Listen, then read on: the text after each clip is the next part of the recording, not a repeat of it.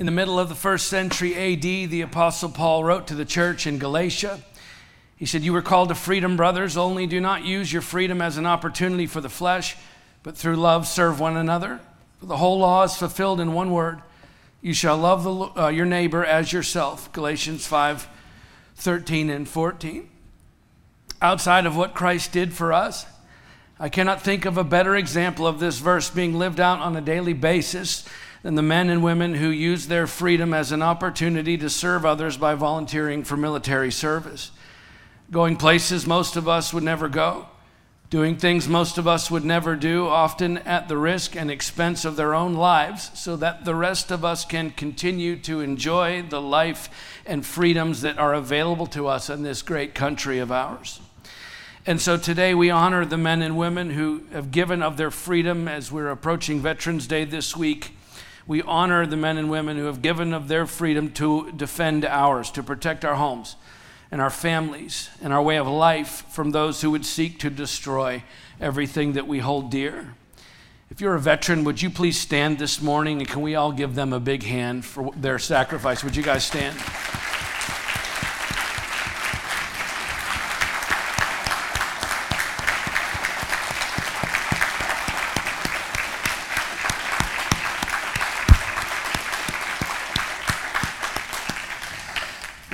We had about 25 uh, veterans in our first service. Apparently, they get up early. Uh, we have a small token of our gratitude for you guys today. And so, if you are a veteran here and you didn't receive that just now, please see us afterwards as a thank you from us. It's a long tradition in this country men and women volunteering for military service to protect and defend our way of life, the right to determine your own destiny as it has been described, a way of life that is easy to take for granted and to assume will always be there, especially for those of us who have never known anything different.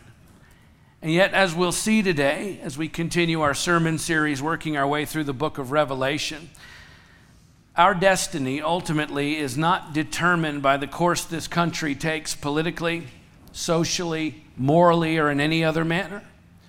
Our, na- our uh, destiny as a nation ultimately is not determined by our diversity or our economy or which uh, political parties in power or even how strong our military is or our status as a world power.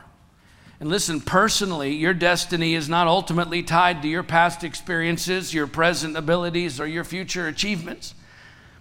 The fact is, we give far too much weight to all of those things as determining where we end up as a nation and as individuals. And uh, look, al- although those things certainly can and do affect our daily lives to one degree or another, for better or worse, our destiny personally and the destiny of this world is determined solely by the will of God for His people and our response to His will. His will, not ours, which means it's not even our desires the desires of righteous, God fearing, Christ following people that ultimately determines the fate of this world or the destiny of the people in it, as we're going to see today. No, it is the sovereign will of God alone that was foreordained before the earth or any of us existed that determines the course of this world and what happens to us while we're in it as we respond either according to His will or according to ours. And the reason that matters is because everyone is trying to control the narrative today. And uh, a lot of that is according to our will, if we're being honest, not God's. Christians and non Christians, Republicans and Democrats, environmentalists and industrialists, capitalists and socialists, pro life and pro choice, vegans and meat eaters. I mean, you, you name it just go down the list. Everyone is trying to control the narrative today, to exert their influence on what life looks like in this country and where it ends up. Because we all have our own ideas about how this country should be run and what it's going to take to get us there, which is fine as long as we understand that anything we do, any energy we expend, any effort we engage in, any money we spend, anything we work toward that is not in line with the sovereign will of God, okay, no matter how honorable or worthwhile it may seem to be, if it is not in line with the will of God, it is a colossal waste of time and resources, both human and material. right? Because no matter what we think or what we say or what we do, no matter how passionate about it we may be or how right it may seem, if it's not God's will, it's all for nothing. And it matters because every year that goes by, hundreds of millions of dollars are being spent by individuals and churches and private agencies and government agencies and corporations, along with countless man hours, to try and make the world a better place, whatever that looks like for you. We are pouring untold resources into an untold number of efforts that, if they're not in line with the will of God for this world, are a complete waste of that time and those resources. And again, it matters because whatever time we have left on this earth, don't you want to make it count? Don't you want it to matter, to really matter beyond how it makes you feel or how it affects you right now? This is why Jesus taught us that every time we pray, we should pray, Your kingdom come, your will be done on earth as it is in heaven, not our will be done. Because even our prayers, listen, we don't have time today to list all the scriptures that tell us when God doesn't listen or doesn't receive our prayers, when our prayers are rejected. Even our prayers can be unfruitful at best and a waste of time at worst if we're more concerned with what we want when we pray than we are with what He wants when we pray. And it's understand it's not our, uh, that our desires don't matter. They do matter. In fact, they matter more to Him than you can imagine. But if the focus of your prayers and your work and your relationships and your life in general, if the focus of all that is primarily on what you want to the exclusion of what God wants, then you're wasting the life He's given you. We're going to find that out today as John's vision of the throne room continues, where the seven seals on the scroll that contains God's sovereign plan for this world are being broken. And as that plan begins to unfold, we hear the voices of many different groups of people, both righteous and unrighteous people, calling out to God. They're all crying out to Him, trying to exert their influence with Him and His plan the, uh, for the fate of this world. And yet, as we'll see, while some of those prayers have a profound effect on how and when His destiny unfolds for this world, there are others, even some well meaning, God fearing people whose prayers have little to no effect because they're not in line with His plan, with His will, especially the timing of it. And I'm just saying, I don't want that for your life or for mine. More than anything, I want to make it count. I want my prayers, my effort, my work, my energy, my relationships, my focus, everything I'm spending my life doing here, I want it to count beyond just my life. I want it to matter after I'm gone to more people than just me. And I believe most of you do too, if not all of you. So let's pick the story up where we left off last time. And we'll cover probably the first two thirds or so of the chapter today and what will be part one of this sermon. And then we'll finish this chapter next week, okay? So throughout the chapter today, we and next week, we hear all of these different voices, all focused on different things all crying out to God. And as we'll see by the end of next week, some of them count and some of them don't. Revelation chapter 6, we'll begin with the first eight verses. Now I watched when the Lamb opened one of the seven seals, and I heard one of the four living creatures say with a voice like thunder, Come. And I looked, and behold, a white horse, and its rider had a bow, and a crown was given to him, and he came out conquering and to conquer. When he opened the second seal, I heard the second living creature say, Come. And out came another horse, bright red. Its rider was permitted to take peace from the earth so that people should slay one another, and he was given a great sword. When he opened the third seal, I heard the third living creature say, Come. And I looked, and behold, a black horse, and its rider had a pair of scales in his hand. And I heard what seemed to be a voice in the midst of the four living creatures saying, A quart of wheat for a denarius, and three quarts of barley for a denarius, and do not harm the oil and wine. When he opened the fourth seal, I heard the voice of the fourth living creature say, Come. And I looked, and behold, a pale horse, and its rider's name was Death, and Hades followed him.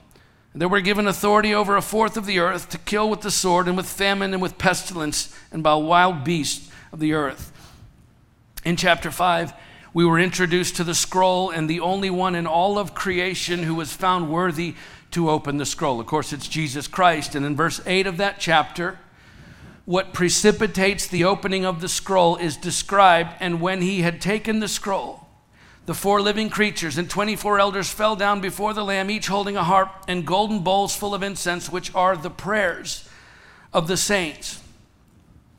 Have you ever wondered how powerful prayer actually is, consider the fact that chapter 5 says it is the prayers of the saints, that's you and me and believers all around the world, that instigates the opening of the scroll, which is the beginning of the end of this age. The consummation of all human history as we know it, the final testing and judgment of all the earth. God's sovereign plan for the end of days is the answer to the prayers of Christians around the world. It's breathtaking to consider the power of our own prayers when we pray according to the will of God. Even, listen, even when the answers to those prayers may not be what we thought they would be or hoped they would be. So, here in chapter 6, we begin to see the answer to those prayers as the first six seals to the scroll are broken, which parallels the trumpets in chapters 8 and 9 and the bowls in chapter 16, which we'll see in the coming weeks, that represent judgments that Jesus said would characterize the present age in Mark 13, 7 and 8. And with the first four seals of the scroll being opened, come the four horsemen of the apocalypse. Powerful images of four riders on different colored horses that mete out various judgments on the earth, ushering in the tribulation. And it's not the first time we're introduced to these ominous riders as they're described actually in Zechariah chapters 1 and chapter 6, where they're sent out uh, by God to patrol the earth, but at that point are restrained from inflicting death through sword, famine, pestilence, and wild beasts, as we see here. These are angels of judgment on horses with colors that correspond with their particular judgments white for conquest, red for uh, bloodshed, black for famine, and chloros in the ancient Greek, which literally means pale green, the color of death. Much has been made by the way, about the identity of these four riders, particularly the first rider on the white horse. Some say it's an allusion to the Antichrist figure Gog in Ezekiel 39 1 through 3. Others believe the rider on the white horse is Christ himself, preaching the gospel before the end in fulfillment of Matthew 24 14. It's a position that was uh, first put out there by Irenaeus, the second, late second century church father. But in fact, there's no reason to complicate the explanation beyond the obvious, which is that these are angels of judgment sent out by God at the beginning of the end of this age. First of all, if you compare this description of the rider on the white horse to the description that clearly is Jesus Christ on a white horse in chapter 19, there's not much in common other than they're both on white horses. Furthermore, it doesn't make sense that Jesus, who is opening the seals, rides out after the first seal is broken but then continues to open other seals on the scroll. And finally, and most convincingly, the repeated use of the phrase in this passage was given or were given when referring to what each of the riders was given. It's didomi in the ancient Greek, which throughout Revelation specifically refers to divine authorization that is granted to evil powers to carry out their nefarious work, which would clearly not be a description of the Christ. So, for our purposes, we're going to stick with the simplest and clearest explanation that these are angels of judgment inaugurating a period of tribulation that is being accomplished through human forces. And this is a really important distinction. Okay, these riders simply accelerate human depravity running its natural course on this earth. Remember what Jesus said, as were the days of Noah so will be the coming of the Son of Man. Matthew 24, 37. This is humankind setting themselves up in the place of God once again, just as they did in the days of Noah. And so in the Old Testament, the bow was a symbol of military power. God told the prophet Hosea that he would break Israel's bow in the valley of Jezreel, Hosea 1 5. Uh, the warriors of Babylon will be captured and their bows will be broken, Jeremiah 51 56. And throughout Scripture, of course, the crown is a symbol of victory. And so the rider on the white horse, armed with a bow and given a crown, rides forth to conquer, symbolizing political and military leaders' destabilizing quest to expand their realms, leading to war. which is nothing new, right? Which leads to what? Bloodshed.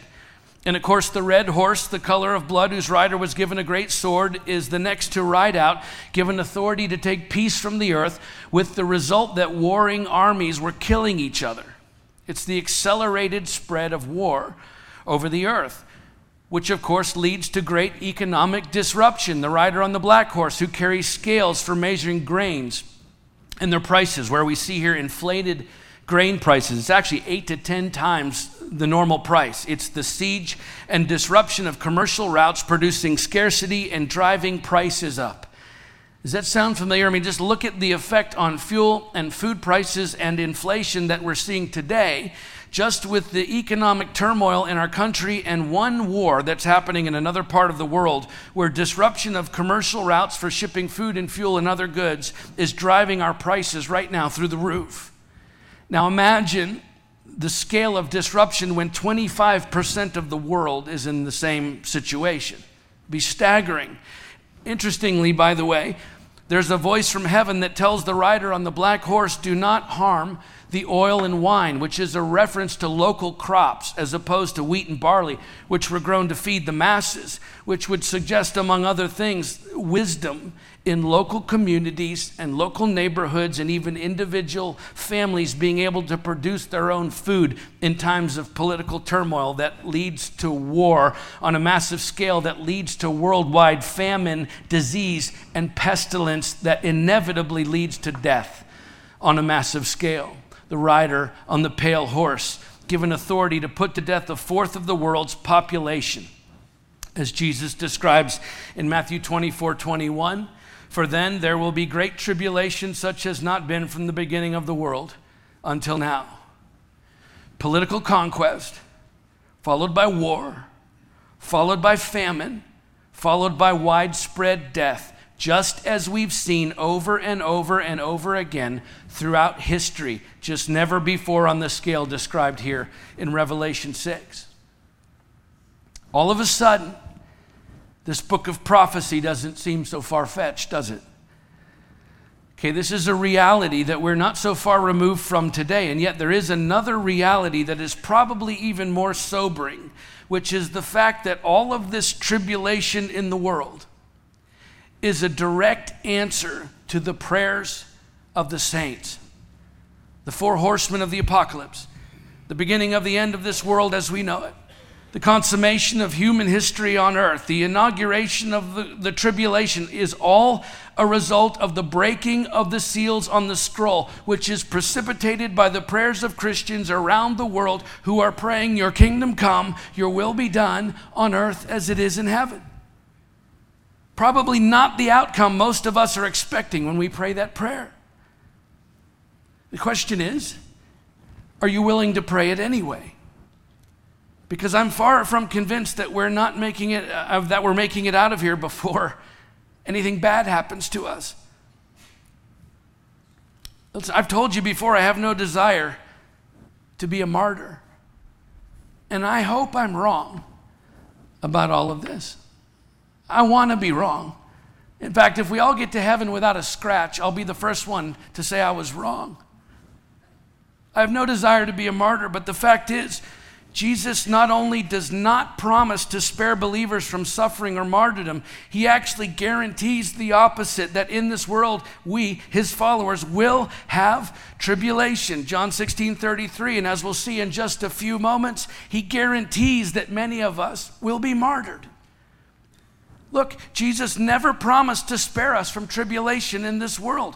What he did promise believers is that he would spare us from God's wrath and to transform our martyrdom into victory, which we find later in this chapter, as we'll see, and again in chapter 12, verse 11, among other places in Scripture. Because look, tribulation, troubles, suffering that this world brings to bear on Christians is not the same thing as God's wrath. Okay, when Jesus saves you, He's not saving you from your sin or from yourself or from the devil or from hell. He's saving you from the wrath of God. Look it up, it's all through His teaching. When Jesus saves you, He's saving you from the wrath of God, not the wrath of this world. Those are two very different things. As followers of Christ, we are guaranteed to be spared from the wrath of God, and we are guaranteed to experience the wrath of men. Remember what Jesus said back in chapter 3 I'm coming soon. Hold fast what you have so that no one may seize your crown. There would be no need to hold fast or to worry about anyone seizing your crown if there was no tribulation or persecution coming our way. He continues, the one who conquers. I will make him a pillar in the temple of my God. The one who conquers what? The tribulation, the pressure from this world to give in, to compromise, to avoid persecution and, and the martyrdom that is promised to those who remain faithful. He's saying, Stand firm as you have been already, because the wrath of this world that you've been experiencing will continue and even increase until I come and take you out of this world and spare you from my wrath, which is infinitely worse than anything we could ever face in this world. And then, to the one who conquers, he says, I will make him a pillar in the temple of my God. Look, uh, God is God. Regardless of what we ever do or don't do, God is exactly who He is, with or without us. You understand? God doesn't, God doesn't actually need us. He doesn't need our love. He doesn't need our attention. He doesn't need our affection, our praise, our worship, or devotion. He doesn't need any of that. Of course, He wants all of that, but not because He needs all of that. He doesn't need any of that. The fact is, God needs nothing because He already is, in and of Himself, perfectly complete. There's no lack in God. There's nothing missing, nothing partial, nothing yet to be fulfilled in Him. He already is and always has been perfectly complete, needing nothing. And yet, we often live our lives as if God somehow needs our help being God. And the problem with that is, first of all, there's nothing you can ever do in your entire lifetime that is ever going to help God be more God than He already is. And secondly, when you live your life believing that God is relying on you to somehow help Him be the kind of God this world needs, then you're elevating yourself to an impossible standard that you cannot live up to and were never intended to live up to, a standard that actually fosters a potentially costly misunderstanding of who God actually is and what He came to do in your life and in this world. Because you're taking on a role that is not yours to fill. And at the same time, whether you mean to or not, you're devaluing who God actually is, okay? God isn't like us. God isn't broken or needy or insufficient or lacking in any way. There is nothing incomplete about God. And so the reason He invites us to be a part of what He's accomplishing in this world is for our sake, not His. He invites us into His story, not so that He can become who He needs to be, it's for us to become who we need to be. And yet, because we're lacking in certain areas of our lives, whether we realize it or not, we often project our own weaknesses onto God. There's a natural tendency for most of us to project our own human character traits onto God. We do it all the time and don't realize it. If you lean toward uh, an authoritarian perspective when it comes to your own life, work, family, culture, church, whatever it is, then you will tend to view God as an authoritarian. If you tend to have a more socially or morally liberal viewpoint toward culture or humanity in general, then you will tend to view God as being more socially or morally liberal than other people do. People who carry anger around inside themselves all the time, if you ask them to describe God, whether they realize it or not, they will often describe a God who is angry. Okay? People who feel helpless, hopeless all the time, by definition, whether they mean to or not, they often view God as unable to help them which is why they feel hopeless. We can go on and on here. The fact of the matter is, people who believe in God tend to project their own human character traits onto God. Think about it. When's the last time you heard a highly liberal person describe God as being highly conservative? Or vice versa. How often do you hear socially or morally conservative people describing God as being socially or morally liberal? Okay, angry people typically don't describe God as being compassionate, benevolent, forgiving, and accepting. Why? Because they're angry, and so they think God must be angry too.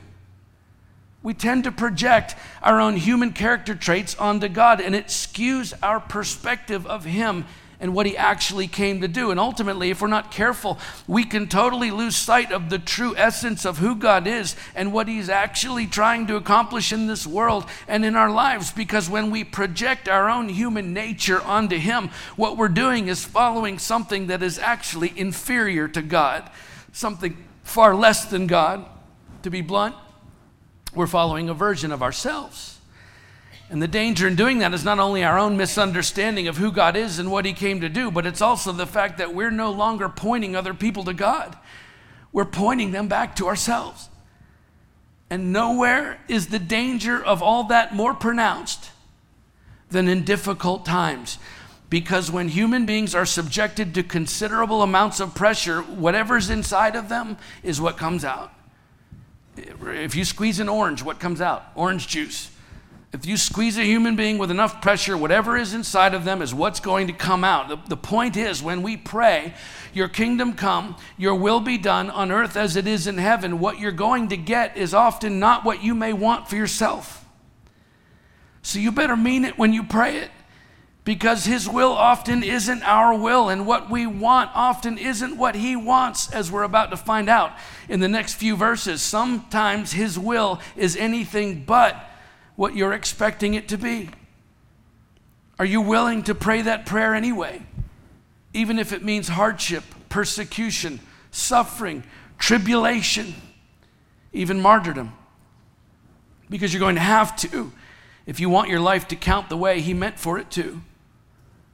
Okay? If you want your prayers to be powerful, profoundly effective prayers, world changing prayers, if you want to make your prayers count, then pray, Your kingdom come, Your will be done on earth as it is in heaven, even when it means the answers to those prayers may not look like you want them to or think they should. Pray God's will be done anyway, and your prayers will change the world.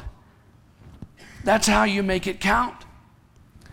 Elisabeth Elliot once said, Prayer lays hold of God's plan and becomes the link between His will and its accomplishment on earth. Amazing things happen, and we're given the privilege of being the channels of the Holy Spirit's prayer. Let's finish for today, verses 9 through 11. When he opened the fifth seal, I saw under the altar the souls of those who had been slain for the word of God and for the witness they had borne. They cried out with a loud voice, O sovereign Lord, holy and true, how long before you will judge and avenge our blood on those who dwell on the earth? Then they were each given a white robe and told to rest a little longer until the number of their fellow servants and their brothers should be complete, who were to be killed as they themselves had been. Are you getting this? You paying attention? As the fifth seal is broken, John sees the souls of those who have been martyred killed for their faith in and testimony to the gospel, and they're crying out to Jesus, O sovereign Lord, holy and true, how long before you will judge and avenge our blood on those who dwell on the earth? So, first of all, they recognize who's in control of what's happening on the earth, even in control of their own martyrdom, as they refer to him as, O sovereign Lord. Furthermore, the fact that the souls of the martyrs were under the altar is another way of saying their untimely deaths on earth are, from God's perspective, a sacrifice on the altar of heaven. So, make no mistake, this is God's will being expressed on earth through his people by way of them being killed for their faith in Him and their stand for the gospel of Christ. And their souls are crying out, Avenge us! Why are you allowing this persecution, this tribulation to continue against your people? We want you to judge them, to make them pay for what they've done. And of course, He's going to. In due time, their desires will be fulfilled, their prayers will be answered, but not yet, not now, not until His will is fully accomplished in His people first. So He gives them each a white robe. White robes in Revelation are symbols of blessedness and purity. And He tells them to wait. Wait. Wait for your desires. Which are in line with his will. Wait for them to be fulfilled. Okay, this is the cry of the martyrs who are praying God's will, but not God's timing. Why? Because God is waiting until the number of their fellow servants and their brothers should be complete, who were to be killed as they themselves had been. Are you getting this? Are you paying attention? Jesus says, Yes, my people will be victorious. Yes, I will avenge your blood that was innocently shed in this world, but I'm going to wait until after the rest of those who are destined for martyrdom are killed, not before. I want to be wrong. I hope I'm wrong. Do you notice here? John sees nothing about a rapture of the church at this point in the story where Christians are spared tribulation. Tribulation, by the way, that normally accompanies a godly life, according to the apostle Paul in 2 Timothy 3:12. Indeed, all who desire to live a godly life in Christ Jesus will be persecuted. According to James, a brother of Jesus, in James 1 2 through 4, count it all joy, my brothers, when you meet trials of various kinds. For you know that the testing of your faith produces steadfastness, and let steadfastness have its full effect, that you may be perfect and complete, lacking in nothing. According to the apostle Peter in 1 Peter 4 12 and 13, beloved, do not be surprised at the fiery trial when it comes upon you to test you as though something strange were happening to you, but rejoice insofar as you share in Christ's sufferings, that you may also rejoice and be glad when his glory is revealed. And of course, according to Jesus in John 16 33, in the world you will have tribulation. Okay, yes, Christians will be spared the wrath of God, but not the wrath of men. Those are two very different things, as Jesus and every other biblical writer makes clear. Which is not to say, by the way, that there isn't a rapture event. Certainly there is. That is clear in many New Testament passages, and we'll examine that in the coming weeks. But also clear is the fact that that hasn't happened yet at this point in the story.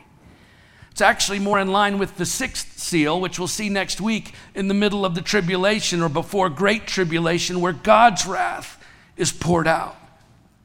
And so, rather than escaping all trouble and hardship on this earth, believers in these last days will, as Eugene Boring puts it, ascend to heaven through suffering and death as Jesus did. Remember what Jesus said? Remember what the other writers said? We're going to share in his sufferings. We will ascend to heaven through suffering and death as Jesus did. They are not taken to heaven to escape the sufferings of earth, the wrath of men.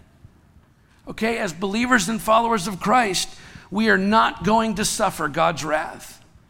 We will most certainly suffer the wrath of men, as described right here in John's vision. And look, I would much rather teach you something you'd rather hear. I would, honestly. It would be a lot easier for me and a lot more popular for this church. But I have to answer for what I'm teaching you. And so I'm simply teaching you what his word says over and over and over and over and over again. In this world, you will have tribulation. Jesus told the martyrs, Yes, I will avenge you after the last man dies. Not a minute before. We, we can't stick our heads in the sand and pretend we're not going to walk through tribulation on this earth at the hands of men and expect our lives to count the way he means for them to. No, we have to be prepared for what is coming for the church and what has always been a part of the life of the church, by the way, from the first century to the 21st century. We talked about it all the way back in chapter one. The church has never, in its history, the church has never been exempt from tribulation at any point in its history. Why do we think we will be? It started when the church started. All the way back in the first century, it's been building ever since and will continue to until Jesus returns after a period of tribulation at the hands of men, as described in this vision, which is not, by the way, a reason for us to despair. First of all, he who is in you is greater than he who's in the world, 1 John 4 4. Secondly, we know the end of the story. We get to be with Jesus and each other in paradise, a perfected world forever, and death shall be no more, neither shall there be mourning, nor crying, nor pain anymore, for the former things have passed away. Revelation 21 4. Thirdly, we know that even in tribulation, God is in control. The Apostle Paul said, He who is blessed and only sovereign, the King of kings and Lord of lords, who alone has immortality, who dwells in unapproachable light, whom no one has ever seen or can see, to him be honor and eternal dominion. Amen. 1 Timothy 6 15 and 16. Eternal dominion, that means eternal sovereignty, eternal control. In other words, not only is God in control, He always has been, and He always will be which means it's not a matter of whether or not God accomplishes his will in this world or in the lives of those who belong to him. It's a matter of timing. It's not a matter of if, it's a matter of when. And finally, we know that for those who love God, all things work together for good for those who are called according to his purpose romans 8:28 which we talked about last week so just think of it like this God exists outside of space and time. He's not limited by space and time the way we are. Right? We, we see time this way, chronologically. God sees time this way. He sees it all at once. So, uh, before all of this ever existed, before God ever created all of this and all of us, He had a plan to create all of this and all of us. And not only did he know he was going to create you and everyone else before any of this was here, he also knew every single decision that every one of us would ever make long before any of this was ever here every decision, the good ones, the bad ones, and everyone in between. And so when he created his master plan for this world and for your life, he factored into that plan every single one of those decisions you would ever make long before you ever made even one of them, including every single decision everyone else would ever make that would affect your life as well which is how Paul was able to say that for God, uh, God works all things, not just the good things or the bad things or the big things or the little things, but all things together for the good for those who love God. Because God's plan for your life has every choice, every decision, every mistake, every triumph, every relationship, every illness, every circumstance, and every situation you will ever face already factored into the outcome. And He's working all of that together for your good. Doesn't mean it will all be easy or enjoyable or even understandable. Listen, sometimes we simply cannot understand why or when God does what He does, but we can absolutely trust in the fact that He is in control and that He's working all of it together ultimately for our good.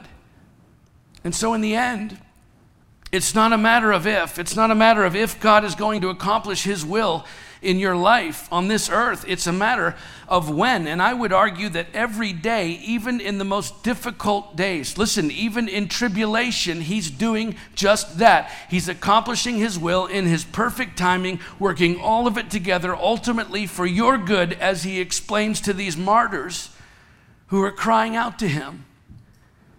Okay, listen, uh, it's not like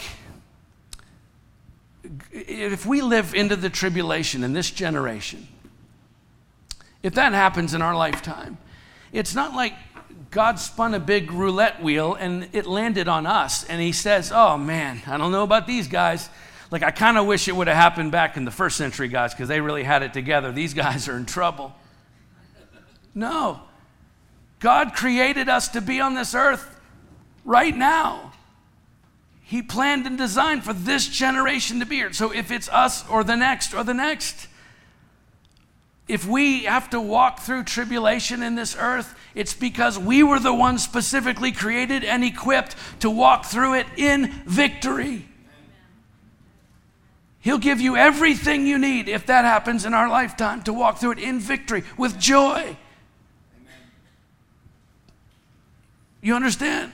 You're here when you're supposed to be here. He made the martyrs' lives count through tribulation and death. We'd be foolish to think that none of this applies to us today. Listen, the church in America isn't special. Sorry. In the last days, we aren't going to be spared what the rest of the church around the world suffers, but listen, we can be prepared for it and we can even rejoice in it because we know that through it all, God is in control. And because He's in control, we know how the story ends. We just don't know when. So let's pray that His will is accomplished in us and in this world and leave the timing up to Him. And He'll make it count in His timing, not ours. Leonard Ravenhill once said if a Christian is not having tribulation in the world, there's something wrong. Okay? Everyone is trying to control the narrative, to exert their influence on what life looks like in this country and where it all ends up. Because we all have our own ideas about how this country should be run and what it's going to take to get us there, and that's fine. As long as we understand that anything we do the energy we expend, the effort we engage in, the money we spend, anything we work toward that is not in line with the sovereign will of God, no matter how honorable or worthwhile it may seem, if it is not in line with the will of God, it is a waste of time and resources, both human and material. Because no matter what we ever think or say or do, no matter how passionate about it we may be, or how sincere or how right it may seem to us, if it's not God's will, it's all for nothing. And because we're not in control and we don't know God's timing, or we don't know how much time we have left on this earth. Don't you want to make the time that you do have count? Don't you want it to matter, to really matter beyond just yourself? I do. I want my prayers. I want my effort, my work, my energy, my relationships, my focus, everything I'm spending my life down here doing. I want it to count beyond just my life. I want it to matter after I'm gone to more people than just me. And I know you do too. But listen, that's going to mean all of us praying for God's will to be done on this earth and in our lives, even and especially when His will is different than ours. And then it means accepting the consequences of those kinds of prayers and the timing of it all, trusting all the while that He's working all of it out for our good and His glory. You understand? That's how our prayers become powerful. That's how our lives change the world. And we only have one shot at this, one opportunity to live the life He meant for us to live. Let's make it count. Let's pray.